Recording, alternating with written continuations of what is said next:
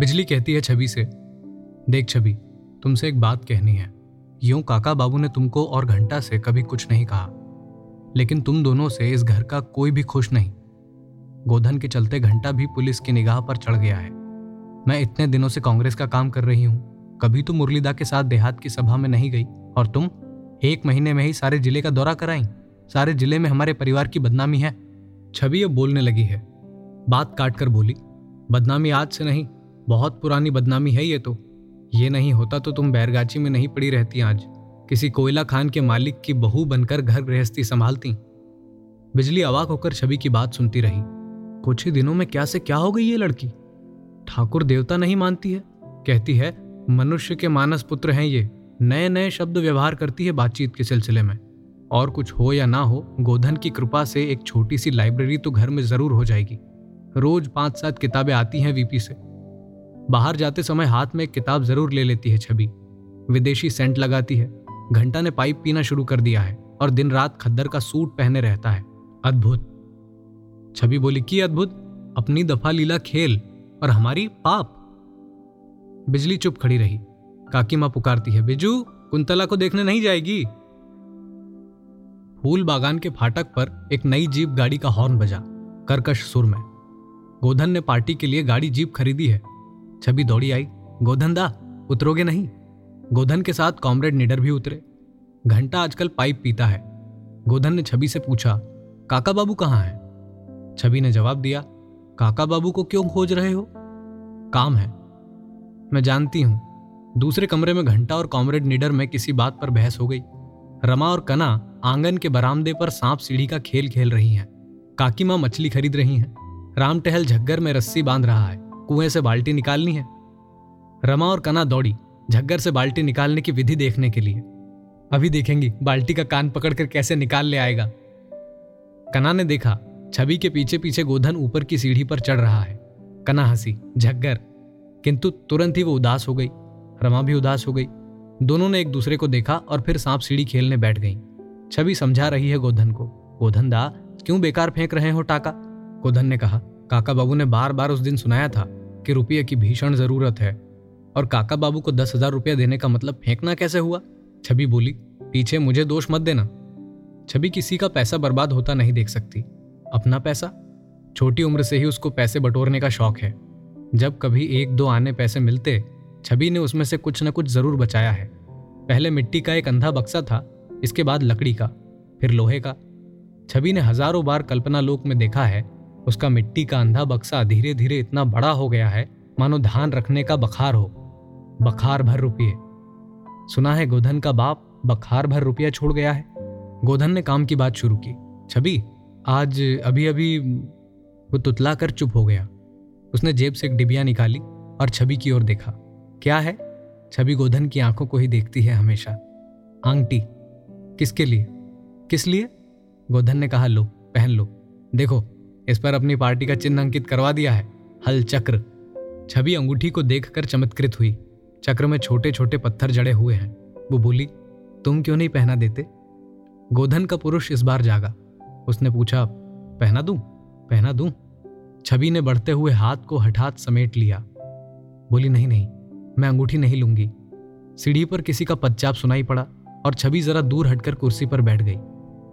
गोधन को पॉकेट में डिबिया डालते हुए देख लिया था लट्टू बाबू ने, किंतु लट्टू बाबू को देखते ही गोधन उठ खड़ा हुआ। प्रणाम काका बाबू। छवि विहंस कर बोली, वही देखो गोधन दा ने क्या किया है।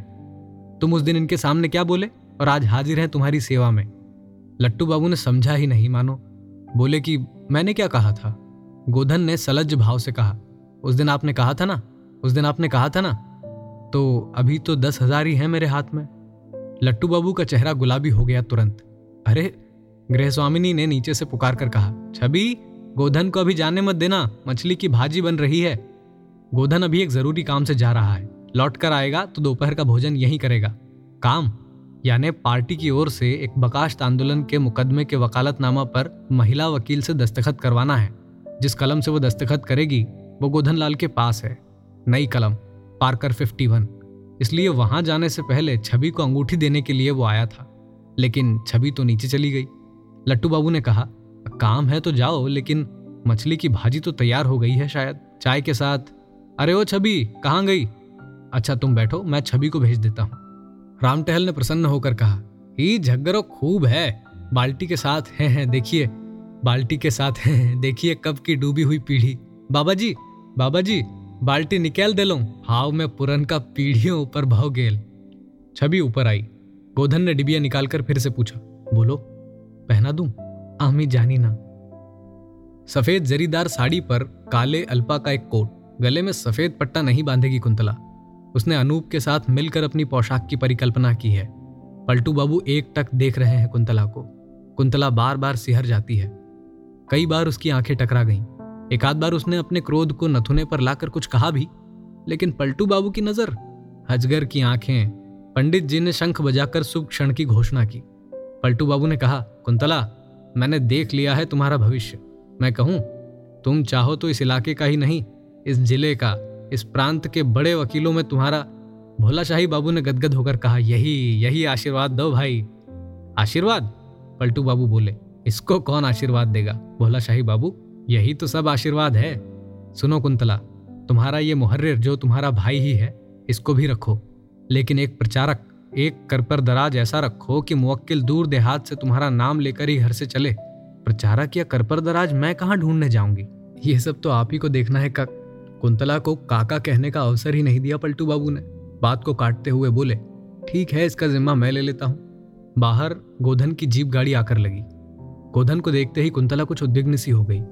एक अद्भुत अवस्था हो गई उसकी। वो क्या करे, ये गोधन, उसका ही गोधन। पलटू बाबू फिर आंखें गड़ाए हुए देख रहे हैं। गोधन ने पलटू बाबू की चरण धूली ली। कुंतला के मन में हुआ, वो दौड़कर गोधन की चरण धूली क्यों नहीं ले लेती। गोधन चुप खड़ा रहा। पलटू बाबू ने कहा, देखो कुंतला, गोधन क्या कांड करने आया है। न जाने कहाँ से इस गंवार लड़के की बुद्धि में ऐसी ऐसी बातें फलती हैं।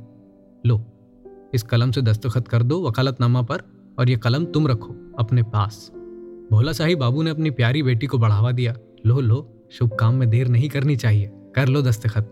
क्यों बाबू, वकालतनामा पर टिकट है ना, ये क्या तमाशा है। कुंतला नर्वस हो गई है। वो गोधन की आंखों से आंखें मिलाकर आंखों से ही पूछती है, ये क्या तमाशा है। कुंतला ने देखा, कांग्रेस कमेटी की गाड़ी से बिजली और काकी में उतर रही हैं। मिठाई की हांडी कहाँ है। कुंतला को छवि की याद आई। उसने गोधन के हाथ से कलम लिया। उसकी उंगलियां तनिक थरथराई। फिर उसने वकालतनामे पर दस्तखत कर दिया। ठीक इसी समय दुर्गा दुर्गा करता हुआ अनूप सन्यासी आया। बिजली उदास है। गुरुदादू ने कुंतला पर नजर फेरी है। अनूप सन्यासी हो गया। फेला अपने परिवार के हर प्राणी को पतित समझने लगा है। छवि सोशलिस्ट पार्टी की हर सभा में गीत गाने जाती है। और काका बाबू अब जूट मिल खोलने की योजना बना रहे हैं।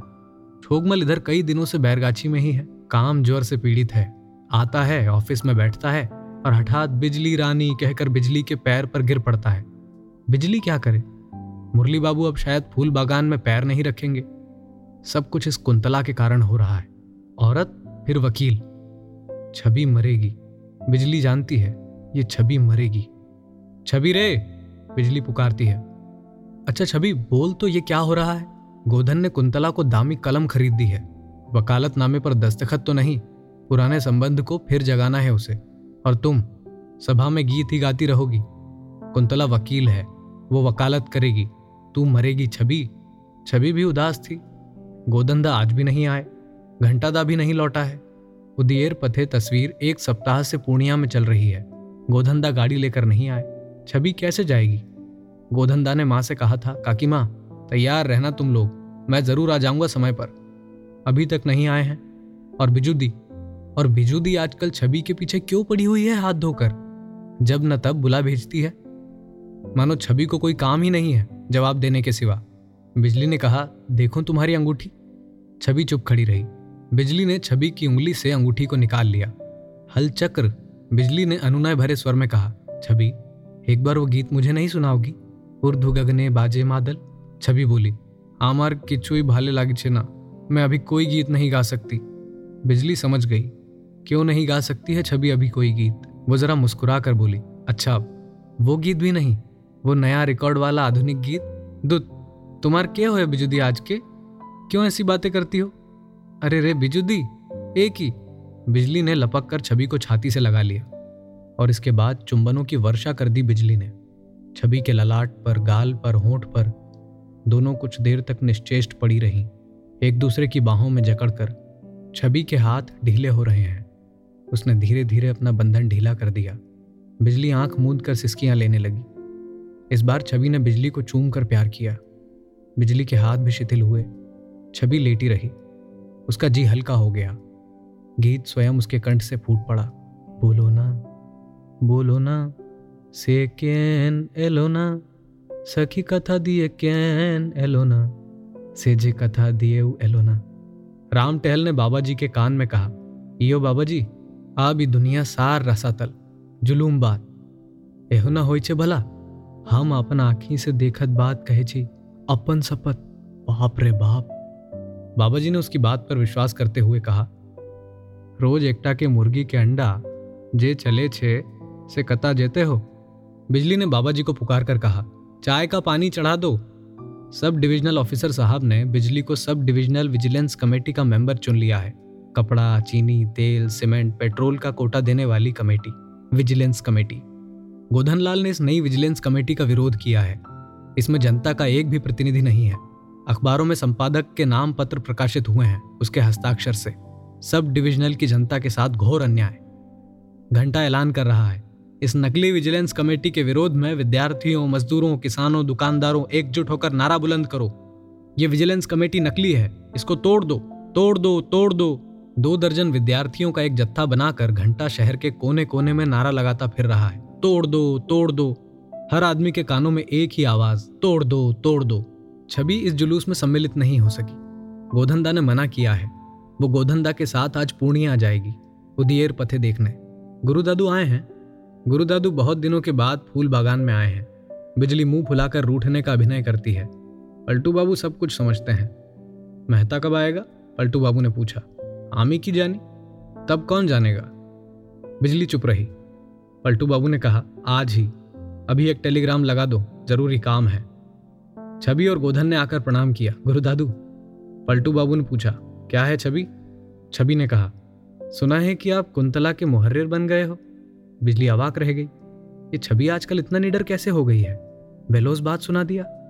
पलटू बाबू भी अवाक हुए, लेकिन उनकी मुस्कुराहट मंद नहीं हुई।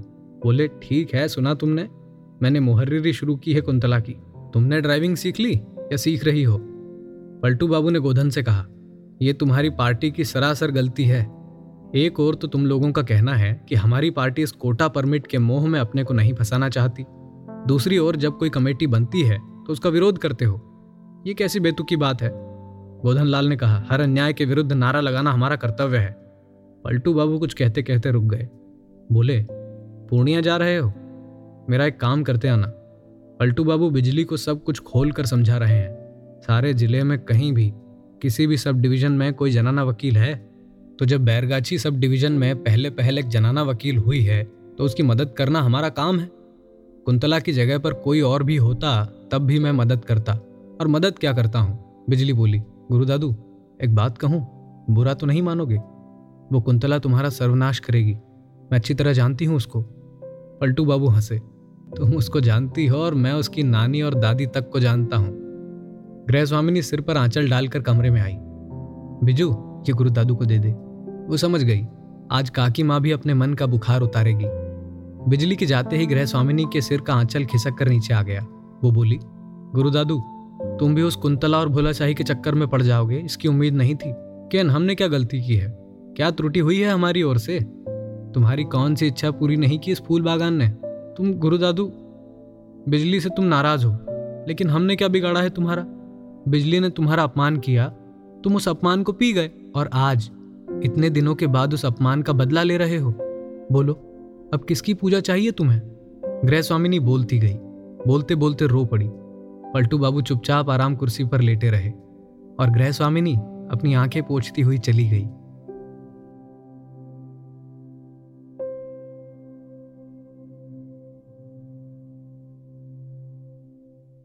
ऐसी ही इंटरेस्टिंग किताबें कुछ बेहतरीन आवाजों में सुनिए सिर्फ ऑडियो पिटारा पर। ऑडियो पिटारा सुनना जरूरी है।